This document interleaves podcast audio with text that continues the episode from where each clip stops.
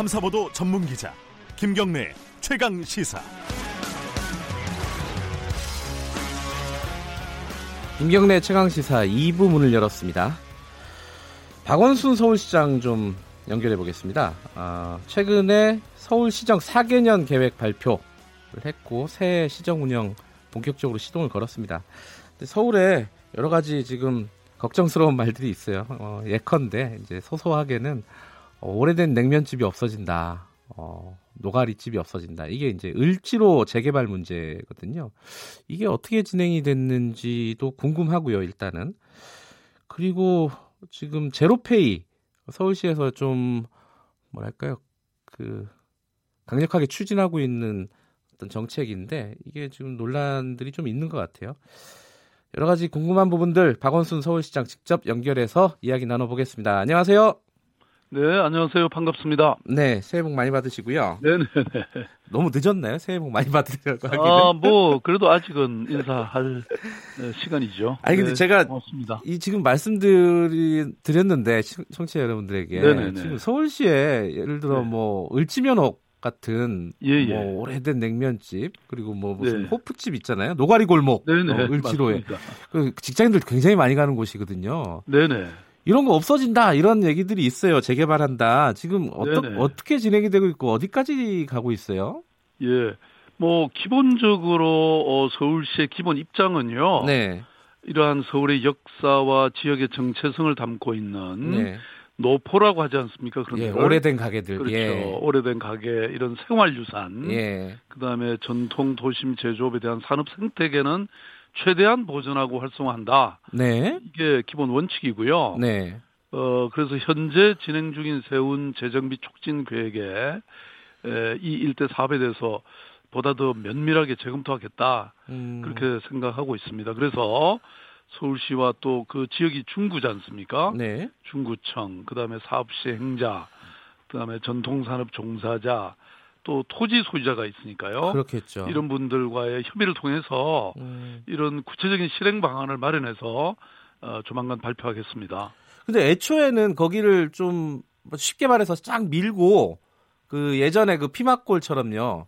네. 어, 어떤 빌딩들을 올리려고 했던 거 아니에요? 원래는? 어, 근데 꼭 그렇지는 않고요. 예. 어, 그 세운상가는 본래 사실 그렇게 하기로 됐던 건데 네, 네. 세운상가는 보존하는 것을 원칙으로 했고 네. 그다음에 인근 주변도 옛날처럼 그렇게 하기보다는 네. 어, 서울시가 원칙으로 갖고 있는 재생의 원칙을 갖고는 있었는데 네. 이번에 그 저도 사실 뭐이 자세한 것은 이번 사, 건을 경험하면서 아. 보게 됐는데 네. 그런 게 고려하는 게 약간 부족했다. 음. 어, 저는 이렇게 생각합니다. 그래서 서울시는 이미 뭐 그동안 그런 이 어떤 사람 특별시 이런 원칙하에 네. 어, 그 전임 시장 시절에 뭐 수백 개에 달했던 무분별한 재개발 유탄 프로젝트는 최대한 줄이거나 취소 해제했고요. 네. 어, 이런 원칙으로 하고 있는데 어, 아무래도 이제 그 요런 오래된 가게나 네. 이런 것을 배려하는 것이 어, 좀 부족했던 것 같습니다. 그래서 이번에 음. 이걸 재설계하겠다 어, 이런 얘기죠. 그러면은 어, 시민들 입장에서는 그런 가게들이 계속 남을 수 있겠다라는 기대를 갖고 있어도 되는 건가요? 지금 상황에서? 뭐 어떻습니까? 물론 그게 이제 때로는 불가피할 수도 예, 있겠죠. 물론 그렇겠죠. 예. 그렇지만 가능한 한 예. 어, 살리고 뭐 하겠다는 게 저희들 원칙이라는 거죠. 이게 사실 도심 재생 사업이라고 부를 수도 있는 거 아닙니까? 그죠? 그렇습니다. 예, 이게 언뜻 떠오르기에 지금 손혜원 의원 있잖아요. 예 예 예. 그 목포에서도 그게 이제 구도심 재생 사업 이런 느낌으로 진행이 됐던 거잖아요. 그렇습니다. 그 박원순 시장님은 어떤 철학을 갖고 계신지 지금 이런 어떤 네네. 도심 재생이나 이런 사실은 이제 부분에서 서울시의 도시 재생이 예. 예. 시작이 돼서 이게 전국화된 겁니다. 그러니까 서울시의 이 음. 원칙이 네. 사실 어 과거에는요. 네.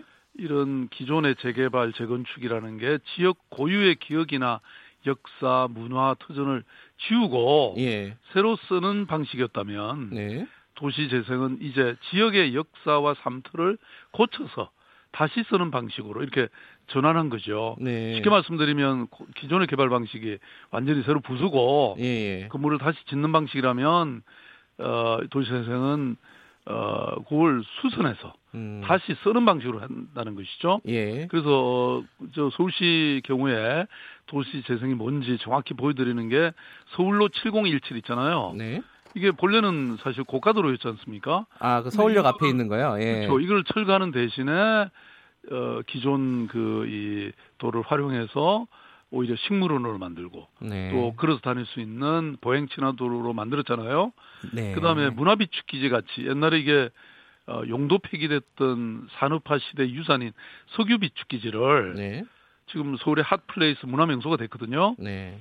어, 서울로 7017도 영국 뭐 가디언지라든지 타임지가 선정한 세계 100대 관광지에도 포함이 됐고요. 네. 아무튼 그리고 이제 이것 때문에 리관유 세계 도시상 그러니까 도시 행정의 노벨상이라고 하는 리관유 세계 도시상도 받았는데 요걸 이렇게 보고 이제 우리 문재인 정부가 어 도시재생 뉴딜이라 그래갖고요. 어, 이걸 전국에 걸쳐서 하고 전국에 있고 했다. 그 중에 예. 하나가 목포도 해당이 된 거죠. 그러면 이쪽 그 뭐 도심 재생이나 이런 부분에 워낙 밝으시니까요, 박 시장님께서. 예, 예, 예. 그 지금 그 손혜원 의원 같은 경우에는 뭐 투기다 아니다 뭐 여러 가지 좀 논란들이 있지 않습니까? 이거 이 사건 지금 어떻게 보고 계세요? 이거 하나 여쭤보고 그냥 넘어갈게요. 아니 저는 사실 네. 제가 서울시장 되기 전에 희망 제작소라는 네, 단체를 운영했는데 전국에 걸쳐서 네, 이렇게 우리가 좀 살리고 좀 어, 이걸 어, 활용해서 어, 도시재생을 통해서 정말 명소로 만드는 일들을 쭉 연구를 했는데요. 네, 네. 그 중에 목포가 하나 있었습니다. 그래서 어, 어. 목포는 정말 그 일제 강점기에 여러 그런 이 건물이나 이런 것들이 거의 원형 그대로 남아 있는 네, 그래서 그 도시 원도심이라고 흔히 부르는데요. 네, 그래서 이걸 잘 활용하도록 사실 그 당시 목포시장한테 이미 요청을 했는데 네.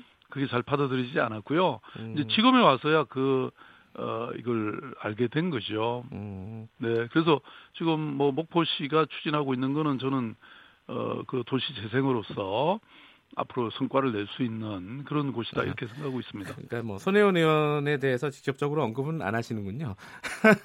글쎄요, 뭐 근데 뭐 서울의 경우에도 예, 예를 들어서 지금 그 이 대학로 그 위에 있죠. 그 예. 한양 도성 지나가는 그런 쪽에는 어 문화적으로 인식이 있는 분들이 예, 이것이 사실은 없어지는 것보다는 네, 그냥 이런 걸 좀 매입을 해서 보존하는 게 좋겠다. 이런 문화계 인사들이 어 사실 매입해서 박물관으로 이렇게 제공하고 있는 곳들이 있거든요. 네, 어 그래서 저는 이 사실 뭐 그것을 꼭 투기로 몰 일은 아니다. 그것이 뭐 재산상에 네. 이런 목적으로 한 하는 경우도 있겠지만 방금 말씀드렸던 문화계 인사들이 또 이렇게 좋은 의도로 어, 하는 분들도 있는 걸로 저는 알고 있습니다. 알겠습니다. 이건 박 시장님 생각으로 의견으로 제가 받아들이고 예, 네, 예, 다음 예. 얘기 넘어갈게요. 네. 그 여의도 용산 마스터 플랜 예전에 나와가지고 이 집값을 너무 많이 올렸다 이런 좀 비판이 있지 않았습니까?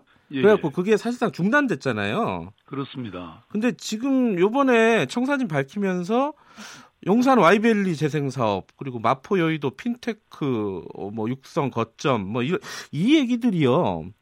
결국은 여의도 용산 마스터 플랜 아닌가 이런 이런 생각을 갖고 있는 사람들이 있어요. 그건 전혀 그렇지 않고요. 다른 얘기예요 이게. 어, 여의도 용산 마스터 플랜을 예. 만든다는 것은 주택 시장이 좀 더 안정화될 때까지 네, 보류한다 이런 입장에는 변함이 없고요. 네, 어 그리고 뭐 지금 최근 부동산 시장은 많이 안정됐지만 네, 청와대 김수현 그 정책실장 말씀처럼 네, 아직도 뭐 서민들에게 이게 에, 그 체감될 때까지는 아직 좀 더 가야 된다 저는 이렇게 보고 있고요. 네, 이번에 서울시정 4개년 계획에 포함된 네, 여의도 용산 지역 관련 사업은 주로 경제 활력 제고 관점에서 음. 봐야 된다.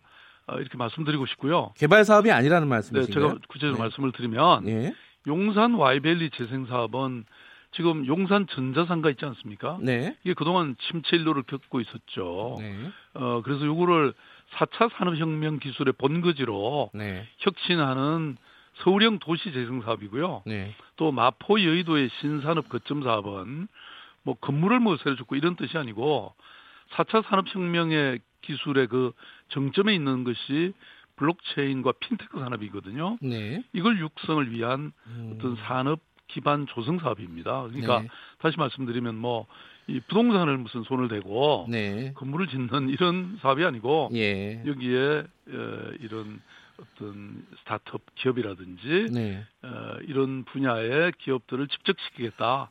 뭐 이런 것입니다.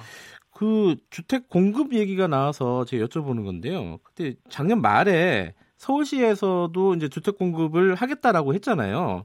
근데 네네. 이게 그 해당 자치구에서 좀 반발하는 그런 기사들이 좀 있더라고요. 이게 예정대로 원활하게 어, 진행이 되는 겁니까?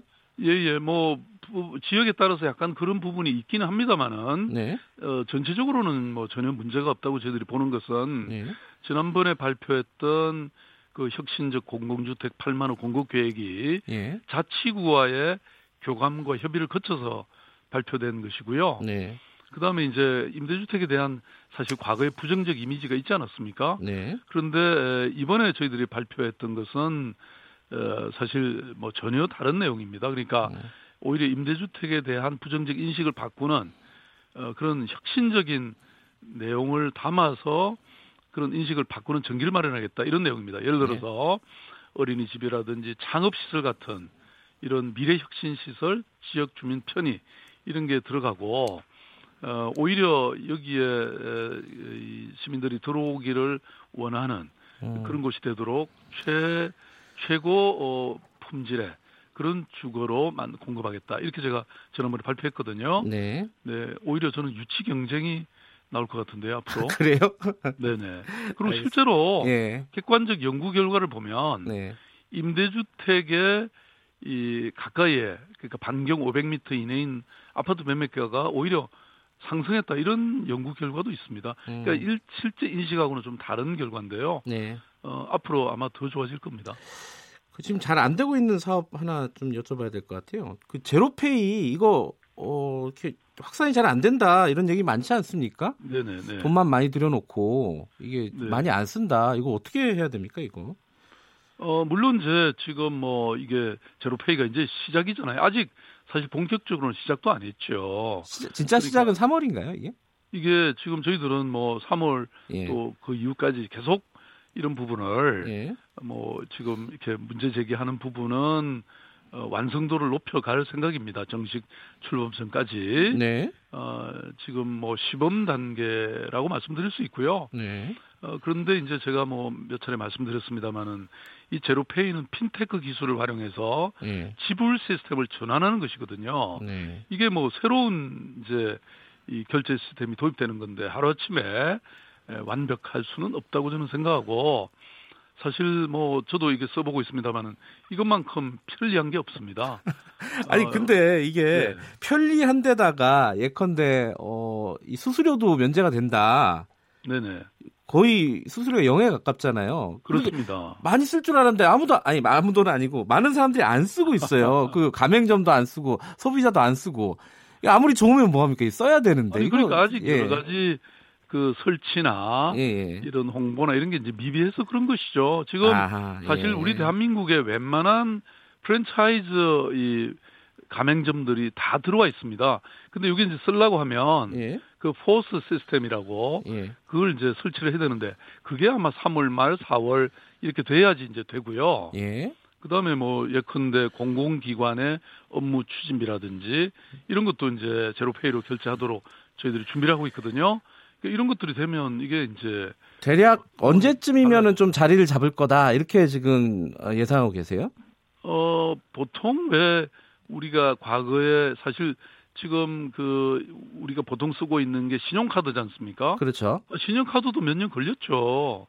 그런데 예. 중국 같은 경우라든지 이런 경우에는 뭐 지금 제로페이 이런 어, 간편 결제가 다 되고 있거든요. 네. 이게 오히려 선진적인 어, 시스템이고 그리고 훨씬 편리하고 또 어, 이게 결국은 그 소득 공제라든지 본인한테도 이게 이익이 됩니다. 음. 아, 처음이니까 아직 안 써봤으니까 이런 일이 있는 것이죠. 예. 저는 이건 앞으로 굉장히 보편화될 거라고는 확신합니다. 어쨌든 뭐 그 만약에 좋은 거라 그러면은 많이 쓰도록 이렇게 유인할 수 있는 정교한 어떤 제도적인 장치를 좀 만들으셔야 될 것 같은데 지금 좀... 이제 아기 보고 빨리 예. 뛰어라고 얘기하면 아 그렇군요. 됩니까? 약간은 시간은 주셔야죠. 좀잘 걸어 다니시고요. 아, 말고 그 그럼요. 아 요건 하나 마지막으로 여쭤보고 끝내야 될 것 같은데요. 미세먼지 관련해서 중국 네. 측의 책임도 있다라는 식으로 말씀하셨잖아요. 아니 뭐 저는 책임을 논하기 예. 전에 예, 예. 뭐 지난번에 제가 말씀드린 것은 이제 아니 뭐 우리 저 국립 환경연구원이나 예, 예. 연구원이 연구했던 결과를 그냥 인용한 것이고 예, 예.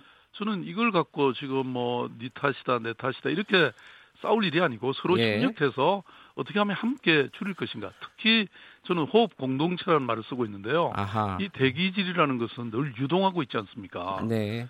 그래서 이런 부분에서 저는 국가 간에 또는 도시 간에 네. 어떻게 서로 협력해서 미세먼지를 줄일 것인가 뭐 이런 노력이 중요한 것이죠. 그런데 서울시는 이미 북경시와 함께 네. 공동 연구도 하고 있고요.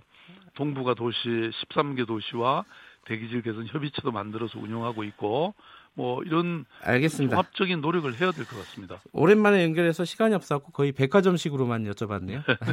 다음에 좀 깊이 있는 네, 질문 좀 드리겠습니다. 그러시죠. 고맙습니다. 네, 고맙습니다. 박원순 서울시장이었습니다.